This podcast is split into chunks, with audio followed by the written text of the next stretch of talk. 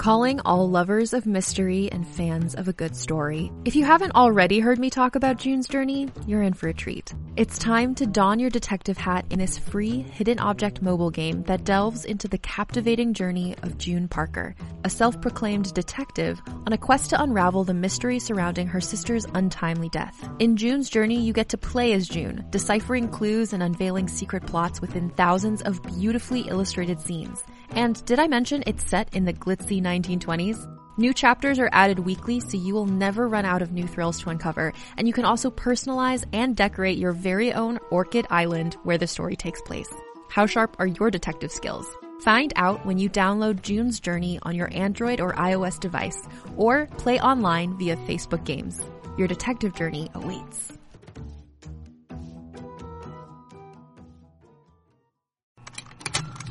Contained herein are the heresies of Radolf Burntwine, erstwhile monk turned traveling medical investigator. Join me as I uncover the blasphemous truth of a plague-ridden world, that ours is not a loving God, and we are not its favored children. The heresies of Radolf Burntwine, coming January 2nd, wherever podcasts are available.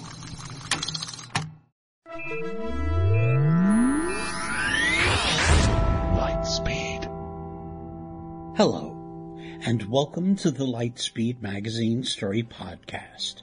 I am your host, Jim Freund. Lightspeed Magazine is edited by John Joseph Adams, and our podcast is produced by Skyboat Media. Today's story is A Vortal in Midtown by Ashok K. Banker, read by Deepti Gupta. This story is copyright 2017. Ashok K. Banker is the pioneer of the speculative fiction genre in India. His acclaimed eight-book Ramayana series revolutionized Indian publishing, creating a genre which is now the biggest selling in the country. Ashok's 52 books have all been bestsellers in India, as well as translated into 18 languages and sold in 58 countries. He is represented in the Picador Book of New Indian Writing and the Vintage Anthology of Modern Indian Literature. Two new novels are due out in 2018, Once Upon a Burning Throne from John Joseph Adams Books and Rise as One from Delacorte. He is of Irish, Portuguese, Sri Lankan Indian parentage. Born in Mumbai, where he lived for 51 years, he now lives in Los Angeles. He loves to correspond with readers and is very active on Twitter and Facebook. So, get ready to buckle up. We're going to light speed. A Vortal in Midtown by Ashok K. Banker. A vortal ripped open in the heart of Manhattan. It began as a microscopic dot, invisible to the naked eye. Just hung there in midair, almost two meters above the street. People walked, drove, biked, rollerbladed, skateboarded, jogged, and one dude on his way to a Broadway audition even tap danced by without noticing it. It grew. A day later, it was the size of a pea. A metro bus struck it. It was still barely visible, and the Sikh driver was hardly expecting to collide with a nearly invisible pea-sized obstacle suspended six feet up in the air. The vortal punched through the glass of the windshield, snipped a braid off the do of a white Rastafarian wannabe, pinged its way through several seats, nearly punctured the throat of a teenager in the last row reading a Nnedi Okorafor paperback, clipped the cover of the book, changing the dot over the first I in Binti to an umlaut, then punched out the rear windshield as the bus drove on toward Midtown. The pea-sized holes in the windshields and seats remained undetected until early the next day when the bus was being serviced. It caused some head scratching, but wasn't worth alerting the media.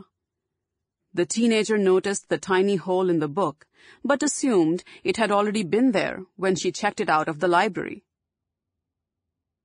Later that same morning, a crow swooping to dive bomb a piece of a jelly donut fallen on the curb was struck by the vortal. It was still pea-sized, but a slightly bigger pea now. It punched through the wing of the crow, shattering his coracoid on entry and his humerus on exit. Three drops of blood spurted. Two fell on the street, one on the sidewalk. Dude spiraled out of control, tried to perch on a lamp post to steady himself, slammed into it instead. A chocolate-colored labradoodle, walking with a Guatemalan singer from the East Village with her own YouTube channel, smelled the blood, saw the crow, and lost it. He yanked his leash and had the crow in his jaws before the chanteuse could finish the word she was texting. She jerked back on the leash, thinking he was darting out into traffic, and Bailey's jaws snapped together, crushing the crow's skull. She saw the nasty mess in his mouth and made him drop it, which he did, regretfully and not at all guiltily, despite his mistress's noises of disgust. A concerned marathoner in training saw the dead crow and scooped it up carefully to rush it to a vet's on 144th Street, where it was pronounced DOA. It was the first casualty. It would not be the last.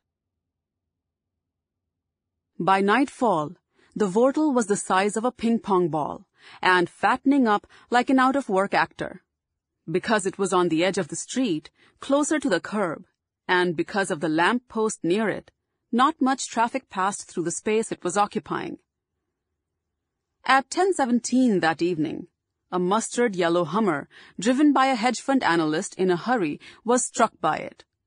It crunched through the reinforced glass, spiderwebbing the windshield, and passed through the skull of Mitch Carvalos, 37, killing him instantly.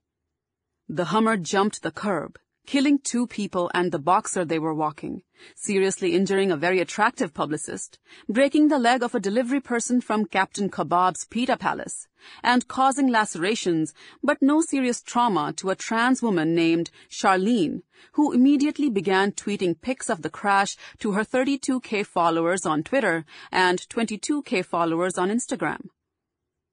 In the confusion that followed, nobody noticed the vortal it was dark and above the normal human line of sight, and as it grew, it had taken to sucking in light and color, leaving a ping-pong ball-sized nothing rather than an actual ping-pong ball-shaped thing. By the third morning, it was about the size of an orange. The street had been cleared, and the police tape removed a couple of hours earlier, when a black Ford Yukon was struck by it. The SUV had collision detection, which caused it to brake automatically on impact. This saved the driver's life. She was a woman named Ida Schreiber, 42, and she was on her way to meet her divorce lawyers to consult on how best to divide her and her estranged husband's assets. The vortal fractured the windshield, leaving an orange-sized hole. Ida was doing barely 20 miles per hour when she hit the vortal, and the vehicle's collision detection caused it to brake at once. So the Vortal was still embedded in the SUV windshield, half in and half out, somewhat like the large invisible spheres which surrounded the time-traveling Terminators in the movie series. Except that this Vortal was opening much, much more slowly than those VFX-created illusions. Like a very slow time machine. Ida didn't call AAA. She didn't need to, because she had excellent insurance coverage, and accident assistance was included in her plan. She was more than a little startled by the impact, because the street had seemed completely clear. But she was texting while driving when it happened, and automatically assumed she had hit something beneath her line of vision. A dog or a child, maybe. Oh God, please no and used the same phone to call her divorce lawyers to ask them to recommend a good criminal defense lawyer in case she needed one. She was still on the phone when the first responders arrived and they asked her to exit the vehicle immediately, please. The insurance investigator from Liberty Farm who arrived on the scene was the first person to actually see the Vortal. She was an American citizen named Susan Khan, 32 years old, with a wife and daughter, with whom she lived in a two-bed, rent-controlled third-floor walk-up in Queens. She had had a small disagreement with her wife Jasmine that morning before leaving for work, and had not finished her ham and eggs and OJ, leaving in a sulk. The disagreement had been over their daughter Beth, eight, getting the more expensive, invisible braces rather than the usual kind. Susan had been trying to explain, in perhaps too pedantic a manner, that the $400 they would save would go towards Beth's own college fund, when Jasmine muttered the single word, mansplaining. Susan had been irritated enough to leave her breakfast unfinished, grab her jacket and stalk off, reaching the metro a whole 14 minutes earlier than her usual time. When the call came in at the office, she was the only claims adjuster well enough caffeinated to grab the assignment. When she saw the vortal, or rather, when she saw an orange-sized ball of nothing, her first thought was that it must be a trick of the light. It took several moments to satisfy herself that there was actually something there. That was when she tried touching the object. Uh-oh, bad idea. She was sitting in the front passenger seat of the Yukon, reaching up, so her hand was moving towards the vortal when it made contact. She tried to grab it, because even though it was a nothing, it appeared to be a spherical-shaped nothingness, like a black ball. It was human instinct to try to grab a ball. Her hand closed on the vortal, and had it actually been a ball, her fingers would have captured it in the most normal of human actions. But the vortal was not a ball. Susan experienced a blinding flash and a deafening bang. The effect was similar to a flashbang grenade exploding in her hand. Except the flash was not actually an emission of bright white light. It was a dissipation of light from the visible spectrum, and an alteration of the spectrum itself to one very different from what the human eye was accustomed to viewing.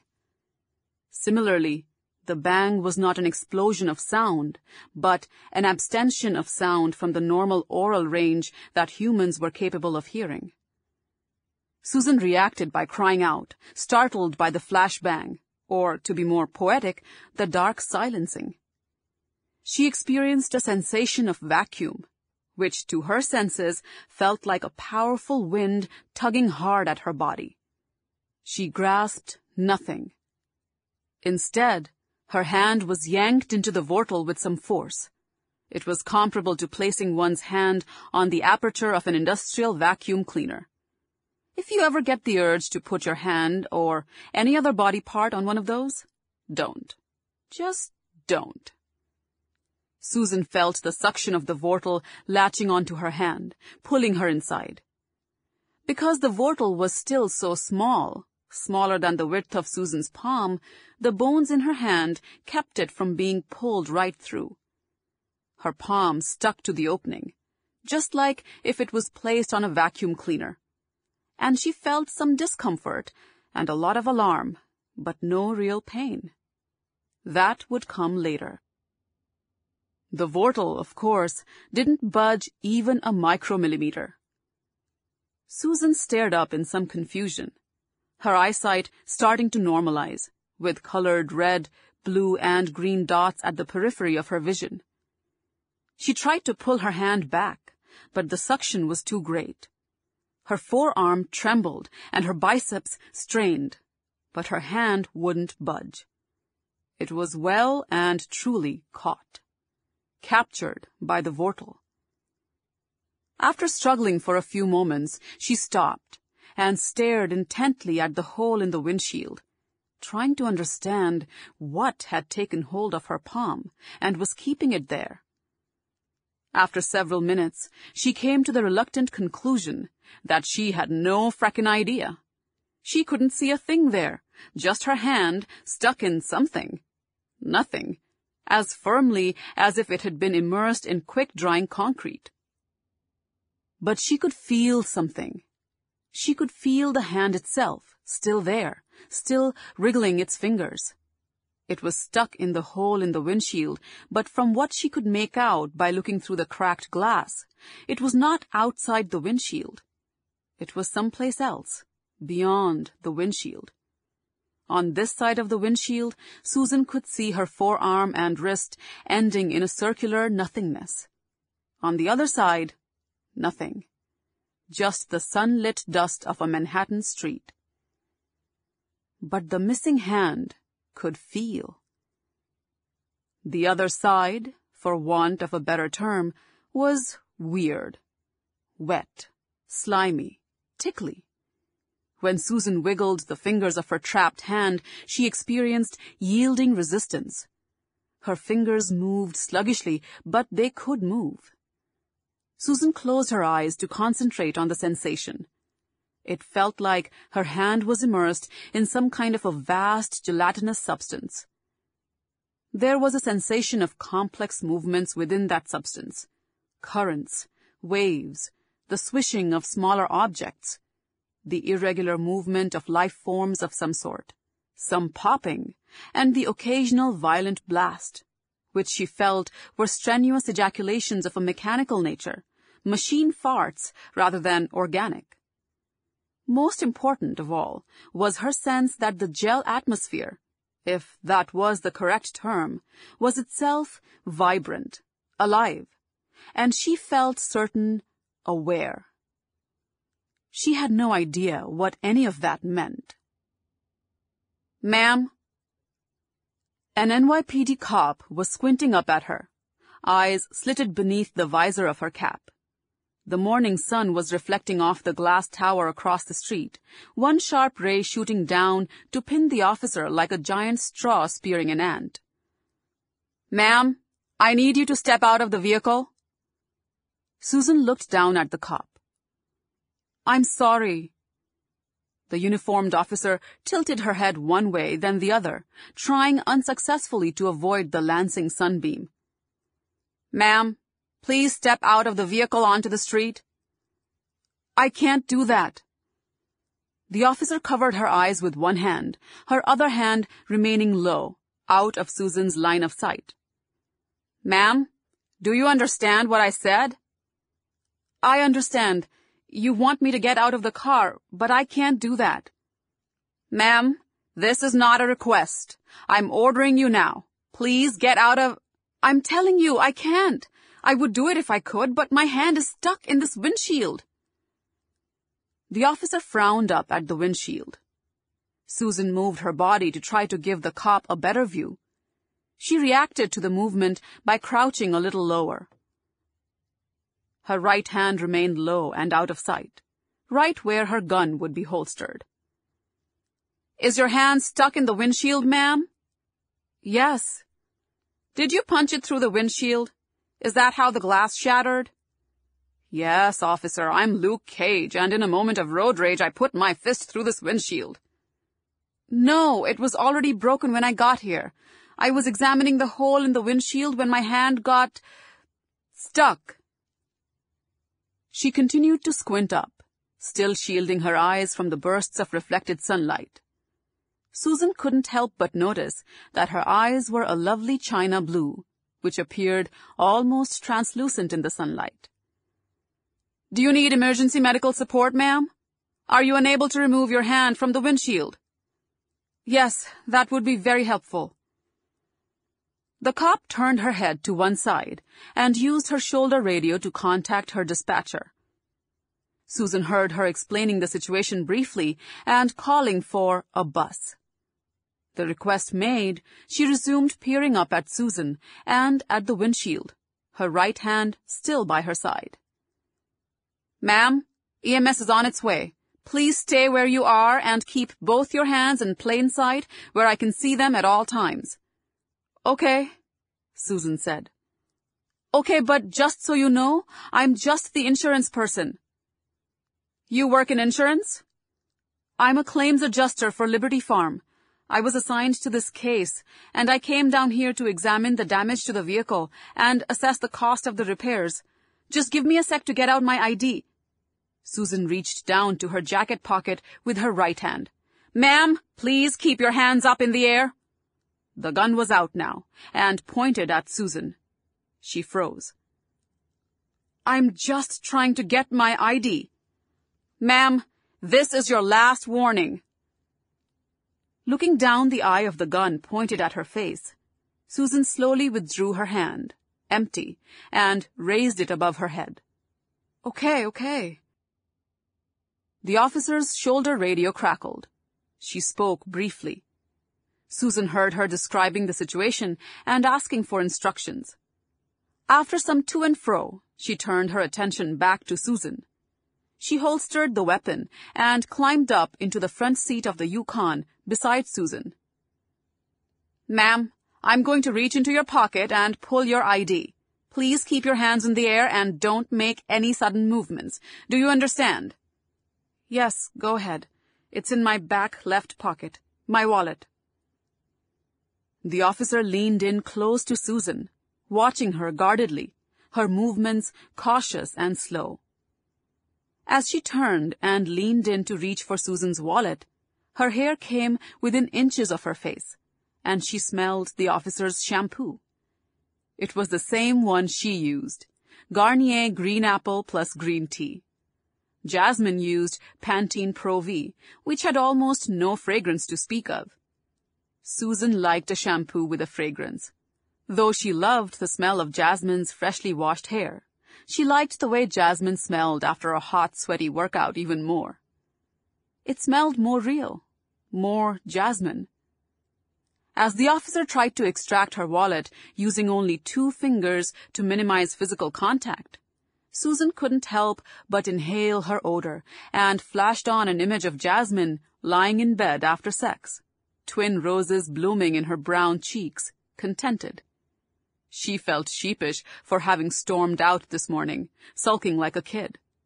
She ought to call Jasmine as soon as this thing was done and tell her if Beth really wanted the so-called invisible braces, then they would find the money for it.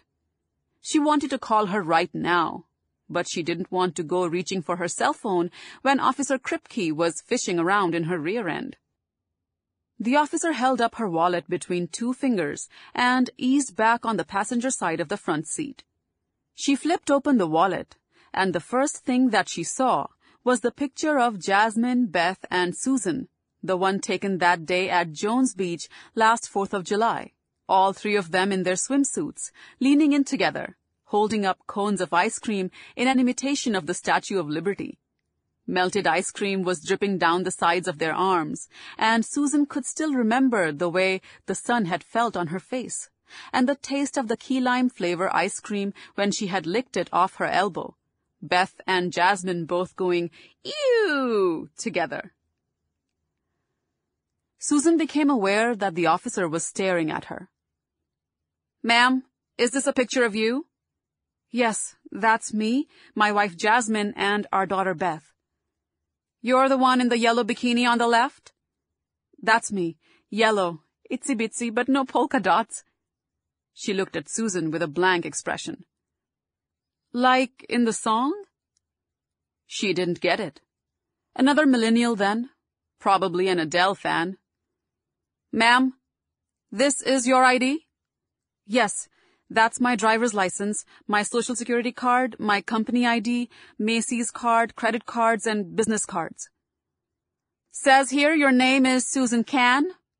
She pronounced her surname Can, like almost every American did. Born in Karachi, Pakistan? C'est moi. Ma'am, that's me, Susan Khan.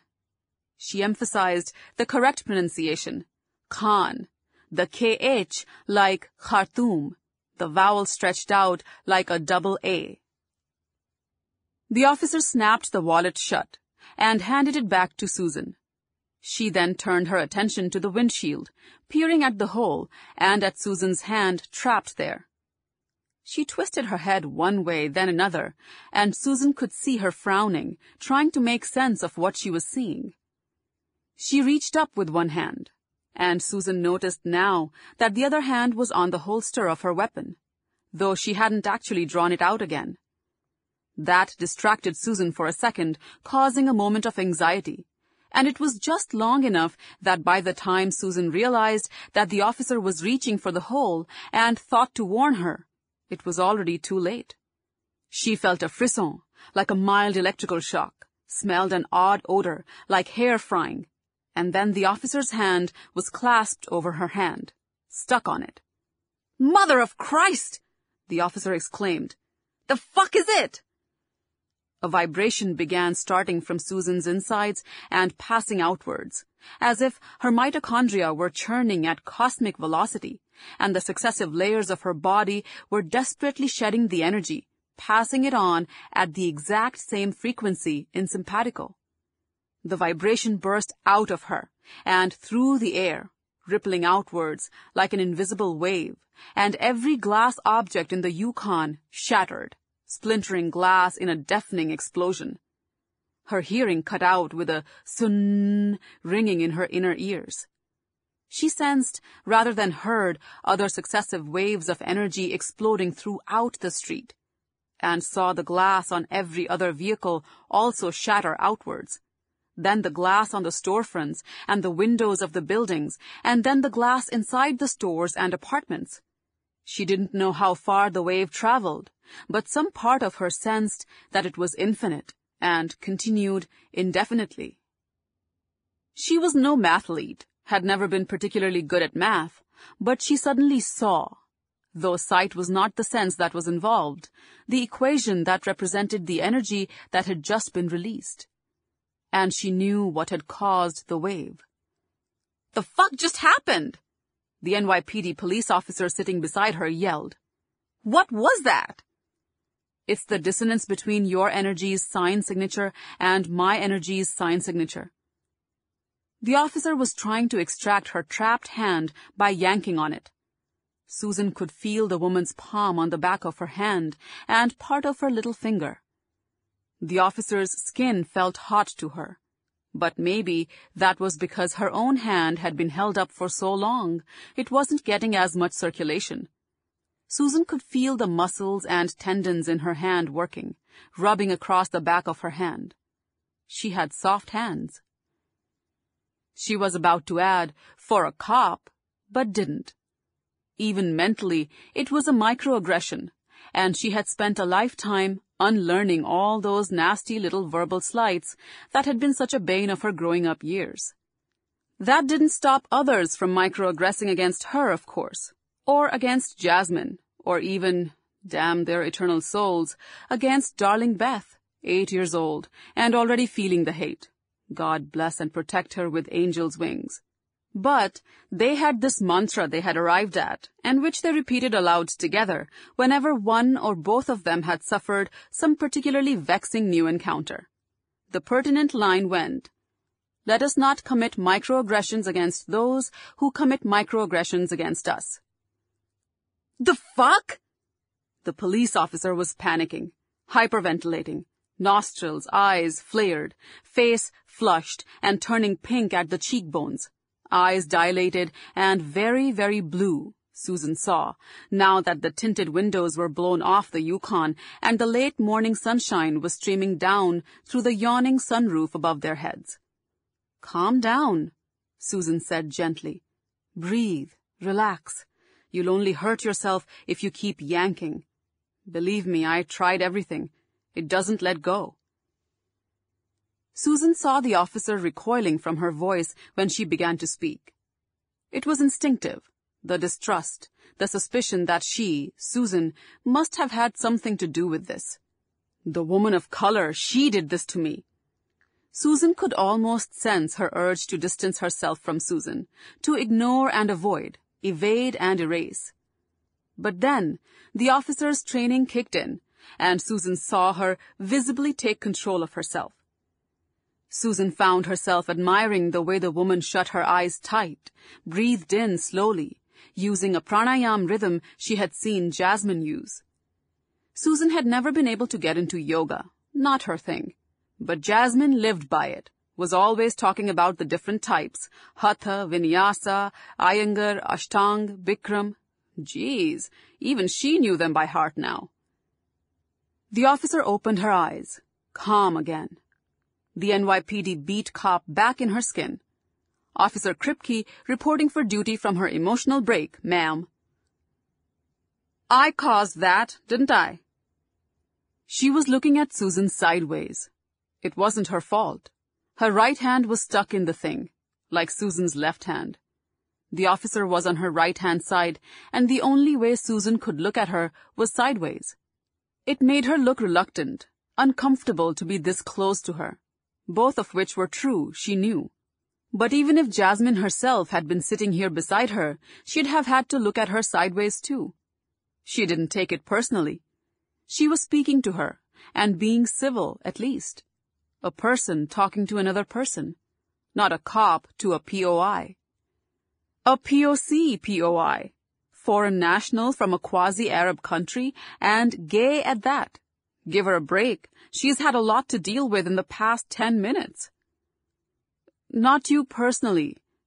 I mean, you didn't cause the explosion, you just set it off, Susan said. Isn't that the same thing? It's like you open a door to enter a room, and then a bucket of gluey glitter falls on your head. You didn't want to make the bucket fall. You didn't put it there or fill it with glitter. You just entered the room. Susan pointed her chin at the vortal. You didn't know what you were getting into. You just reached up to check out what you thought was a hole in the windshield. I should have warned you. I wasn't paying attention. I'm sorry. Someone was screaming across the street. There were car alarms and fire alarms going off everywhere. Sirens rang out from every direction. Little fragments of glass were still falling from the sky, probably from the highest floors of some of the skyscrapers on the street, only just reaching the ground. Susan tried not to think of the children, the animals, the people looking at windows or glass objects when it happened. Out the corner of her eye, she could just glimpse a very red person writhing on the street. She didn't want to look. She didn't want to see. What is this fucking thing? The cop said, tugging once more on her hand, still not able to accept the permanence of her situation. Their situation. Excuse my language, ma'am. It's a vortal. The officer wrinkled her forehead. A vertically integrated portal. She kept looking at Susan. Well, a portal is like a doorway between worlds or dimensions, right? A vortal is like a number of portals between worlds or dimensions, vertically integrated to form a kind of infinity curve, a self-creating, self-consuming eternal cycle. She continued staring at her for another moment. I have no fucking idea what you just said, she blinked. Excuse me, ma'am. Susan tried to smile, but found she couldn't. There were too many people dead, hurt, screaming, or terrorized to make light of this. I don't even know how I know that. I'm no science geek, but the longer I've been sitting here with my hand up its ass, the more I seem to be able to understand it. The officer stared up at the hole in the windshield which had consumed both their hands. Did it get bigger? Feels bigger. Susan looked up. When she was seven, back in the old ancestral home in Karachi, she had tried to use her father's razor to mimic shaving. The razor had been heavier than she had expected, and she'd managed to cut herself on the back of her wrist. No stitches required, but the scar was about an inch long and ran at about a 30 degree angle to the base of her wrist. The black ball had reached the scar now. When she saw that, she remembered the belt lashing her father had given her after her mother had bandaged the cut. That was when her father had dealt out belt lashings for every transgression, however minor, as if he could somehow beat his oldest daughter into becoming a normal girl like her sisters and every other girl. It is, I think it happened when your hand touched my hand and set off some kind of reaction. Is that what that explosion was? She hesitated. Then, it was, wasn't it? Jeez, I feel it too now. You're right. It kinda gets inside your head, doesn't it? She jerked, her blue eyes wide. You think it's some kinda terrorist technology? Like it's brainwashing us or something? Oh, jeez. Her panic had regressed her speech to its native Brooklyn accent and lexicon. I don't think so, Susan said slowly, shutting her eyes to focus on the sensation. It feels like a living thing. A life form of some kind.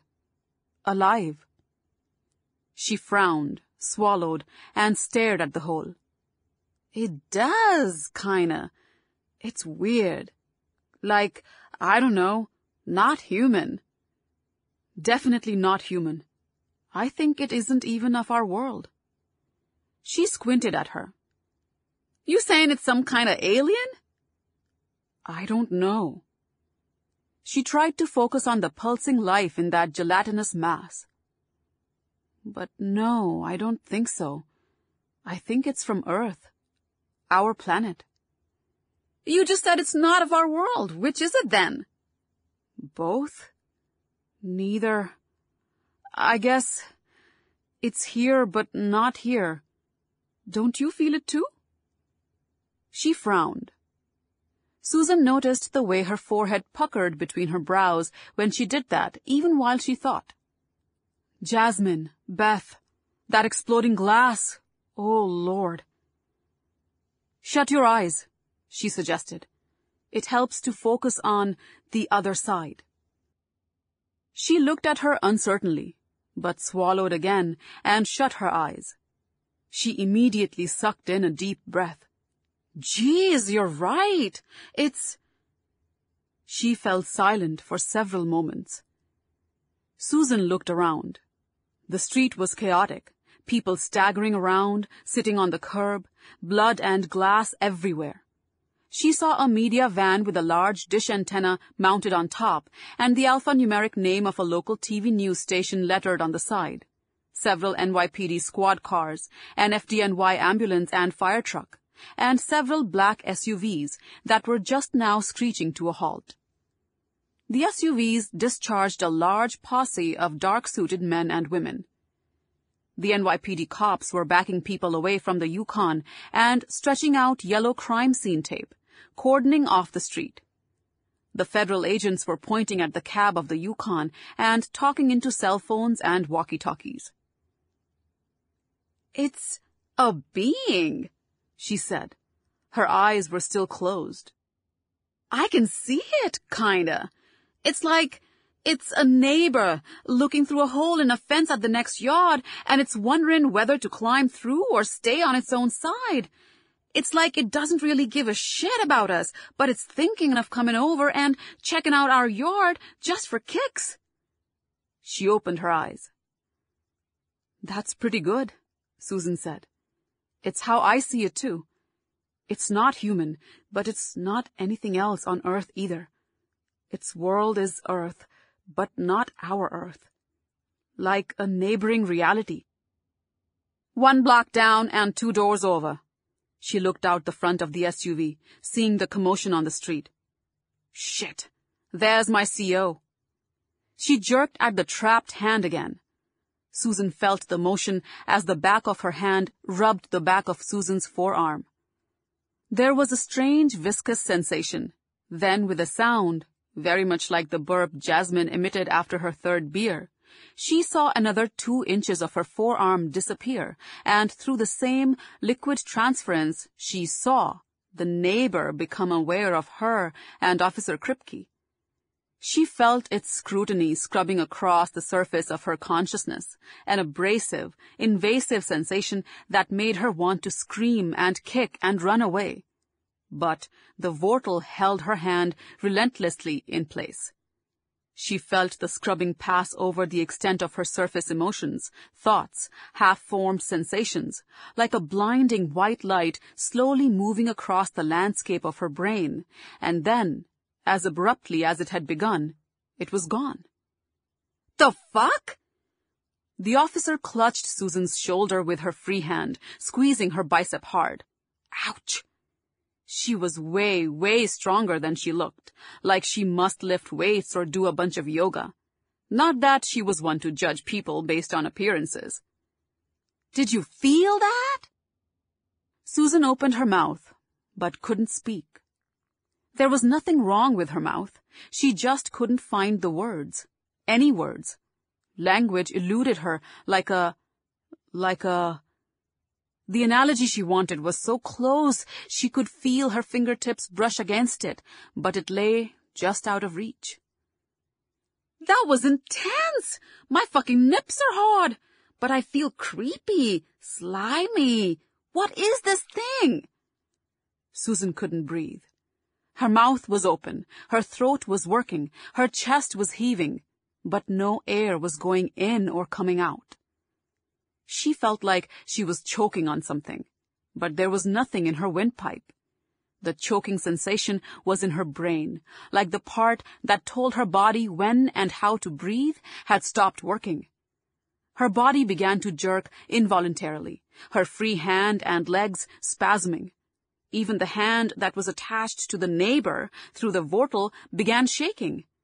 She felt her body jackknife, the top of her head striking the roof of the SUV and though it felt like she had no mouth, she heard herself screaming in the solitary confinement of her own mind. Hey, hey, hey! Oh, shit!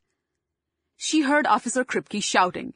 At her, at the other cops, and EMS nurses, and federal agents, asking for help, telling them that she was having some kind of seizure, she heard other voices replying, and even through her juddering, she glimpsed blurry shapes stopping to stare in the direction of the SUV.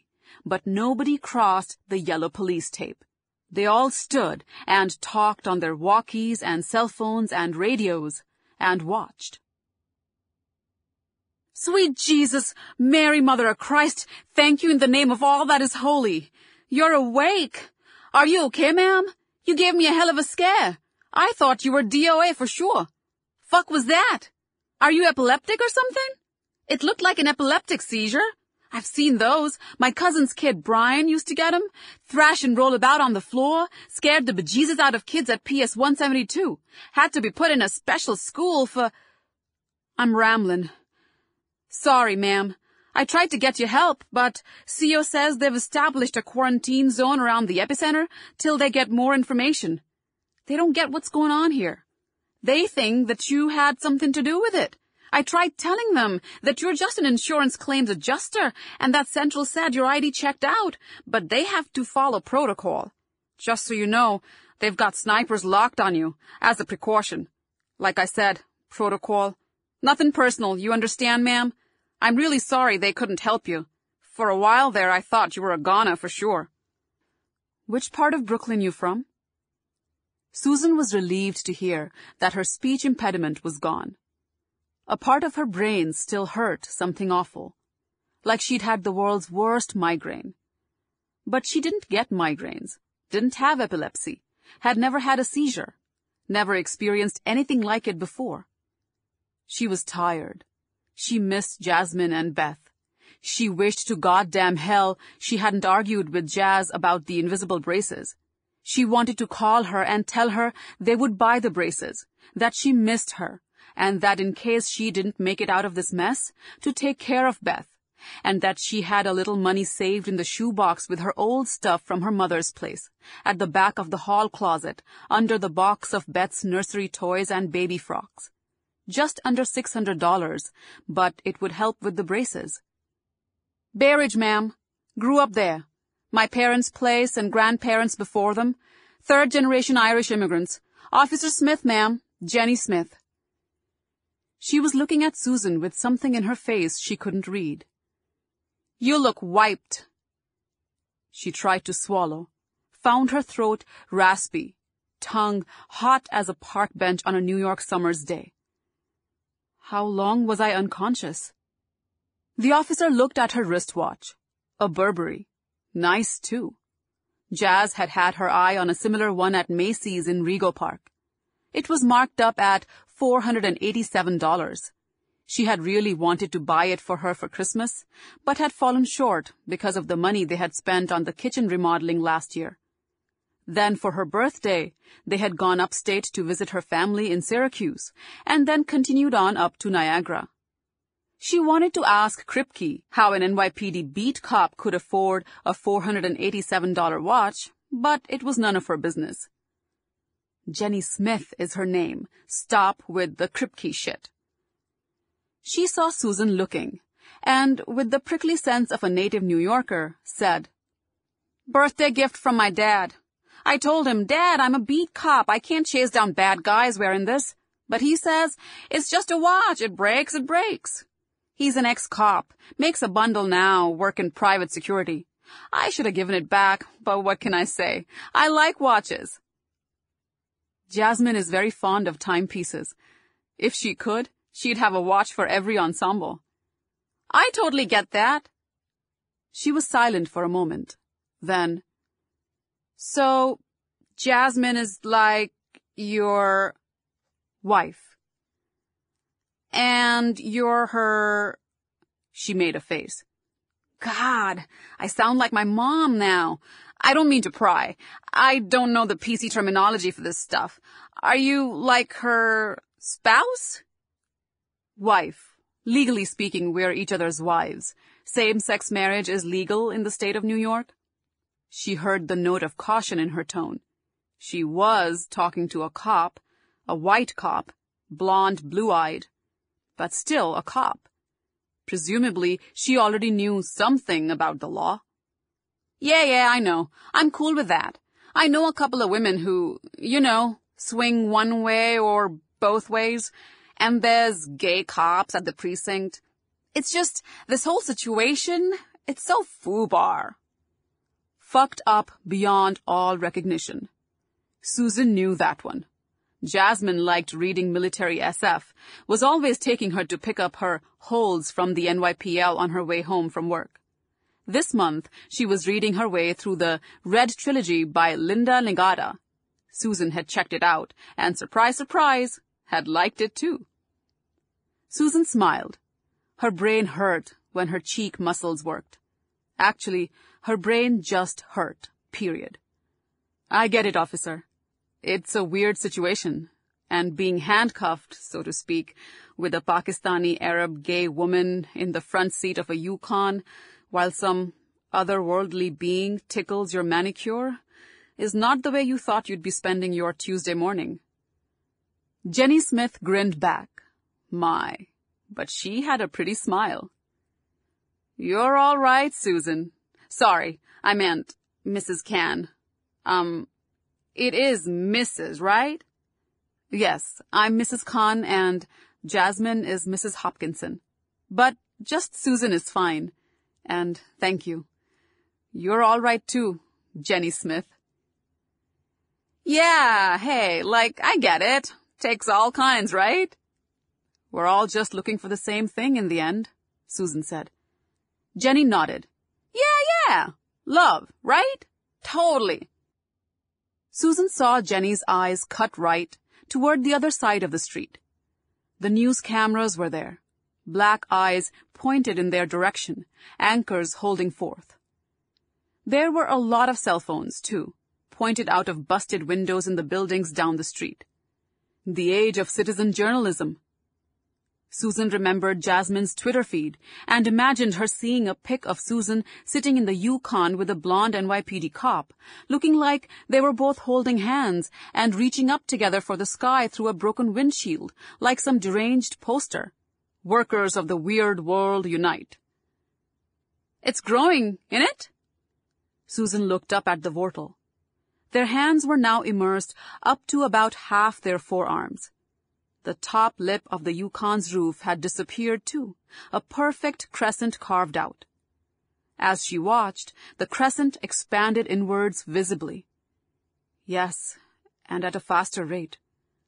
What do we do? She looked at her. She wanted to smile to reassure her, but her face felt like it had weights hooked on with metal barbs. I don't know that there's anything we can do, Jenny's radio crackled to life. She listened, then responded. Susan found her eyelids slipping down over gritty eyes, like freshly oiled metal shutters on her family hardware store in Karachi. Keeping those shutters oiled was one of the hundreds of minor chores she and her brothers had been entrusted with, but all of which ended up falling to her to do. And if she ever complained that her brothers weren't doing their share, her father would threaten her with the belt. Ma'am? Mrs. Khan? Khan. Susan forced her eyes open. People are starting to get worried. I've tried to explain to them that you don't have anything to do with this, that I'm trapped same as you are, and this is some weird shit going on, but they're not buying it. She looked at Susan. Are they going to shoot me, Officer Smith? Jenny cut her eyes away for a second. Um, I know how it works. You can level with me. There's a reason the Black Lives Matter movement exists, and it's not because we hate cops, but because the default go-to reflex is shoot the black guy. You can level with me. Susan saw her throat work. I'll level with you, ma'am. They're considering it. I've tried talking them out of it, but this shit is way above my pay grade. It's not like they're gonna listen to a plain old beat cop, a female beat cop. There was no bitterness in her tone, just a matter of factness. I think I'm cut out of the loop now. They've cut out all cell coverage in the area, cut the power, and evacuated the entire block. That's usually a sign that they mean to roll up the sleeves and get down to business. Susan felt a tickling sensation on the palm of her trapped hand. Something on the other side was nuzzling the sensitive spot between her thumb and forefinger. Or licking it. Except it wasn't anything like a dog, but something completely other. Something with tentacles? Pseudopods? There was no Earth equivalent. Thank you for telling me, she said. She meant it. Is there any way you can do me a favor? She saw Jenny's lips purse. She hesitated. Then a fuck it expression came over her small, delicate features. If I can, Susan. I know this probably violates your protocol, but I would really like to speak with my wife. I'll keep it brief. She looked out the windshield. The cell phones pointed out the windows and up the street were all gone. So were the news cameras. The dark suits, EMS, FDNY, NYPD, the entire alphabet soup had retreated far up the block. The barricades pushed way back. The street was oddly quiet, peaceful almost, except for the carpet of shattered glass and splatters of blood and human parts. See what I can do, she said. Cell phones are out, so only way is with my radio. She spoke into her shoulder com, talking to a series of voices while Susan's attention drifted away. The pain was excruciating now. In her head, in her hand, in her gut, in every part of her body and brain and nervous system. It felt like the ooze in which her hand was submerged was seeping into her system, through her pores into her cells, infecting her, corroding her cell walls, breaking down her mitochondria, eating her from the very inside out. Susan? She fought to open her eyes again, the late afternoon sunlight piercing through her optic nerves into her brain like honey-dipped needles. Manhattanhenge? No, it was the wrong time of year for that. It was the neighbor's ecosystem. It was poisoning her, eating her alive. She looked at Officer Jenny Smith's pretty face and saw beads of sweat on her upper lip and forehead. So she was hurting too. Of course she was. It was just that Susan had been immersed in the toxic ocean a little longer. I have Jasmine on the line. She snapped awake, pushing back the pain, the soporific response of her own nervous system to the sensory overload. How? Just talk. I'll work the com. Hiss, crackle, snap, and then, Susan? Suze, is that you? Are you okay? Baby, I'm worried. Jazz, I'm so sorry. About the braces. Forget about that, you dope. Are you alright? They're saying all kinds of crazy things about you, calling you a terrorist who tried to set off some kind of bioweapon or some shit. I told them it isn't true. But they won't let me through. They've roped off the entire block. I tried coming round from the east side, but... Listen to me, Jazz. I didn't do anything. I just came here to investigate an auto accident, and then this thing caught hold of my hand and I'm stuck in this vehicle. There's a cop in here with me. She's nice. Not like a cop, but I don't know how long they'll let us talk, so we could be cut off any time. I don't understand. Your hand got stuck in the car? It's hard to explain. Yeah, try impossible. I want you to know that I love you. That's number one. You know that, don't you, Jazz? Yes, yes, I... Wait. What are you doing? Why are you... Oh God, Suze, are you... Listen, Jazz. You tell Beth I love her. I love her like God loves little green apples in Minneapolis, like we used to sing when she was a baby. Remember that? Of course. But why? Oh, Suze, don't do this. Get out of there. We need you, damn it. Don't be so selfish. I'm going to try something. I don't know if it'll work, but I have to try anyway. It may be our only chance. This thing is bad, Jazz. It could wipe out the city. Maybe more than just the city. Someone has to stop it, and I'm the only one here. Me and Jen, Officer Smith. I have to do something. Listen, there's a shoebox with my things from Karachi at the rear of the hall closet under the box of. I know. There's over $500 in cash. I found it when I was going through Beth's old baby things to give to Goodwill. It's almost $600 now. Use it, Jazz, for Beth's braces, or whatever you need it for. It's a drop in the ocean, but still. Oh dear. I don't know how you're gonna manage financially. I hope the damn company pays out on my policy. There's a terrorism clause. Shut up, you idiot. I don't care about all that. I want you. Get your ass out of there. Beth and I need you. Do you hear me? Come to... The radio cut out to a hissing that went on till Officer Smith reached up with her free hand and pressed a button that shut it off. I'm sorry, she said. They cut us off. I think that means they're coming in. Susan glanced up and saw that the vortal had expanded to their elbows. She couldn't feel her fingers beyond the first joints now. She knew the fingertips had been eaten away and that the rest of her hand was being steadily peeled away, cellular layer by layer. The process felt just about as excruciating as it sounded. She looked at Officer Smith. Her face was bathed in sweat now, and the top of her uniform was dark with patches. Thank you for that. Fuck the formality. We're gonna die here, aren't we? It wasn't actually a question. More a seeking of confirmation. She didn't answer. I think there's something we can try. Not for ourselves, but to stop it from opening any further. Maybe even...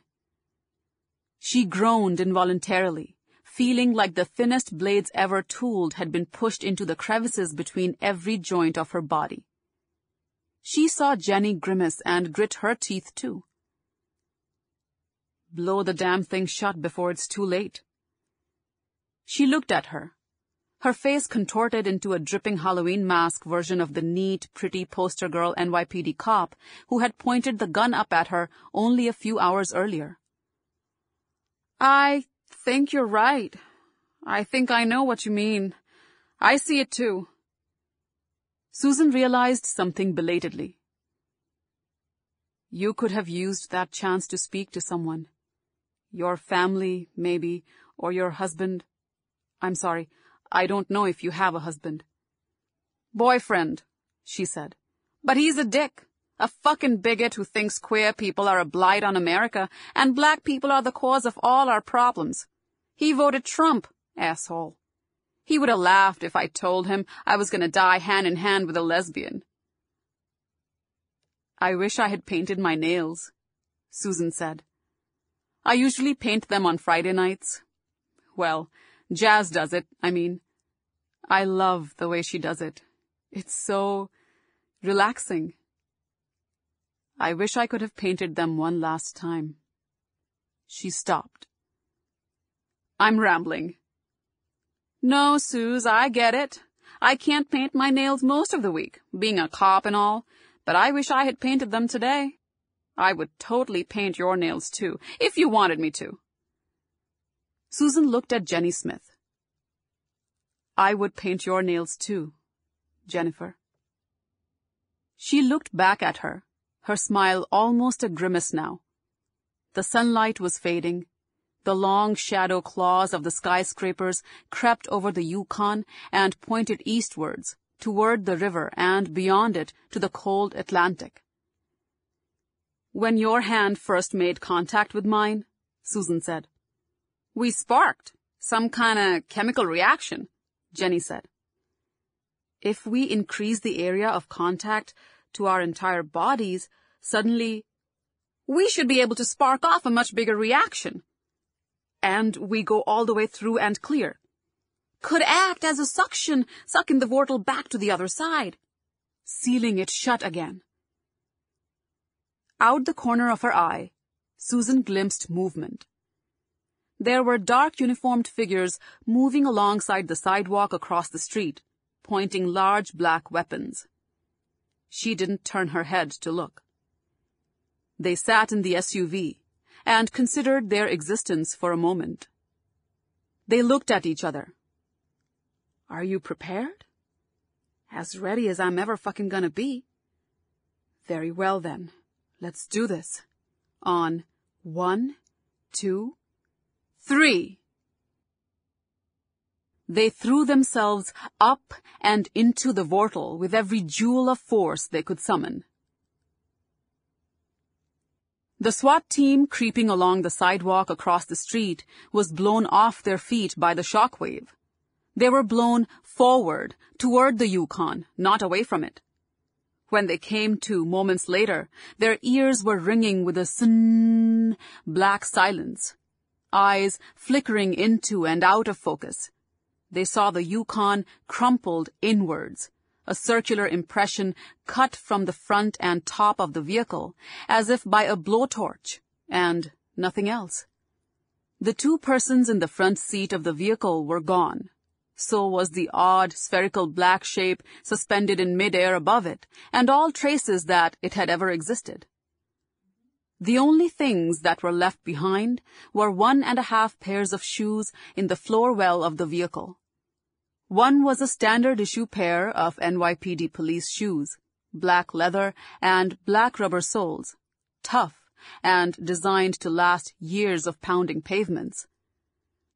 The half pair was a single shoe from a pair of basic burgundy pumps purchased from a shoe store in Queens, New York during a fall sale at 30% discount.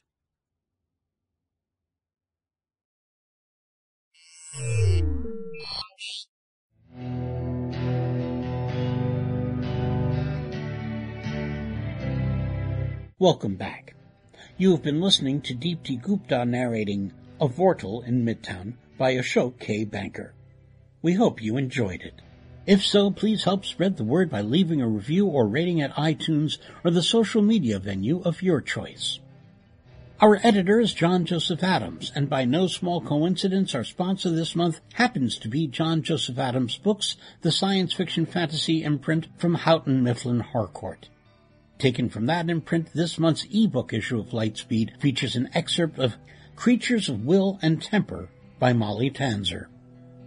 If you're not already a subscriber to our Hugo Award-winning magazine, check out our many options at lightspeedmagazine.com slash subscribe. Skyboat Media, the most respected independent audio production team on the West Coast, produces the stories for this podcast. They are headed by the Audie and Grammy Award-winning narrators Stefan Rudnicki and Gabrielle de Be sure to check out their website at skyboatmedia.com. Post-production was by yours truly. Our music and sound logos were composed and performed by Jack Kincaid. Thanks for listening. That's all for now. See you on the Bitstream. I'm Jim Freund, wishing you cheers from all of us at Lightspeed.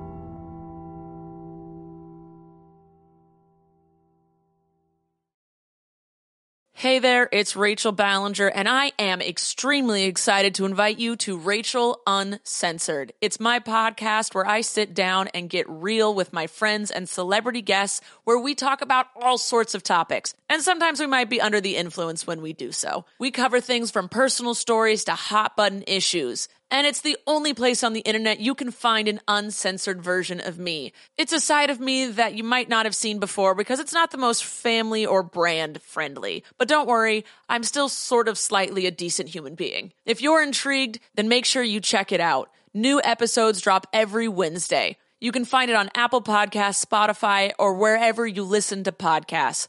Trust me, you won't want to miss out on the fun and candid conversations we have here on Rachel Uncensored.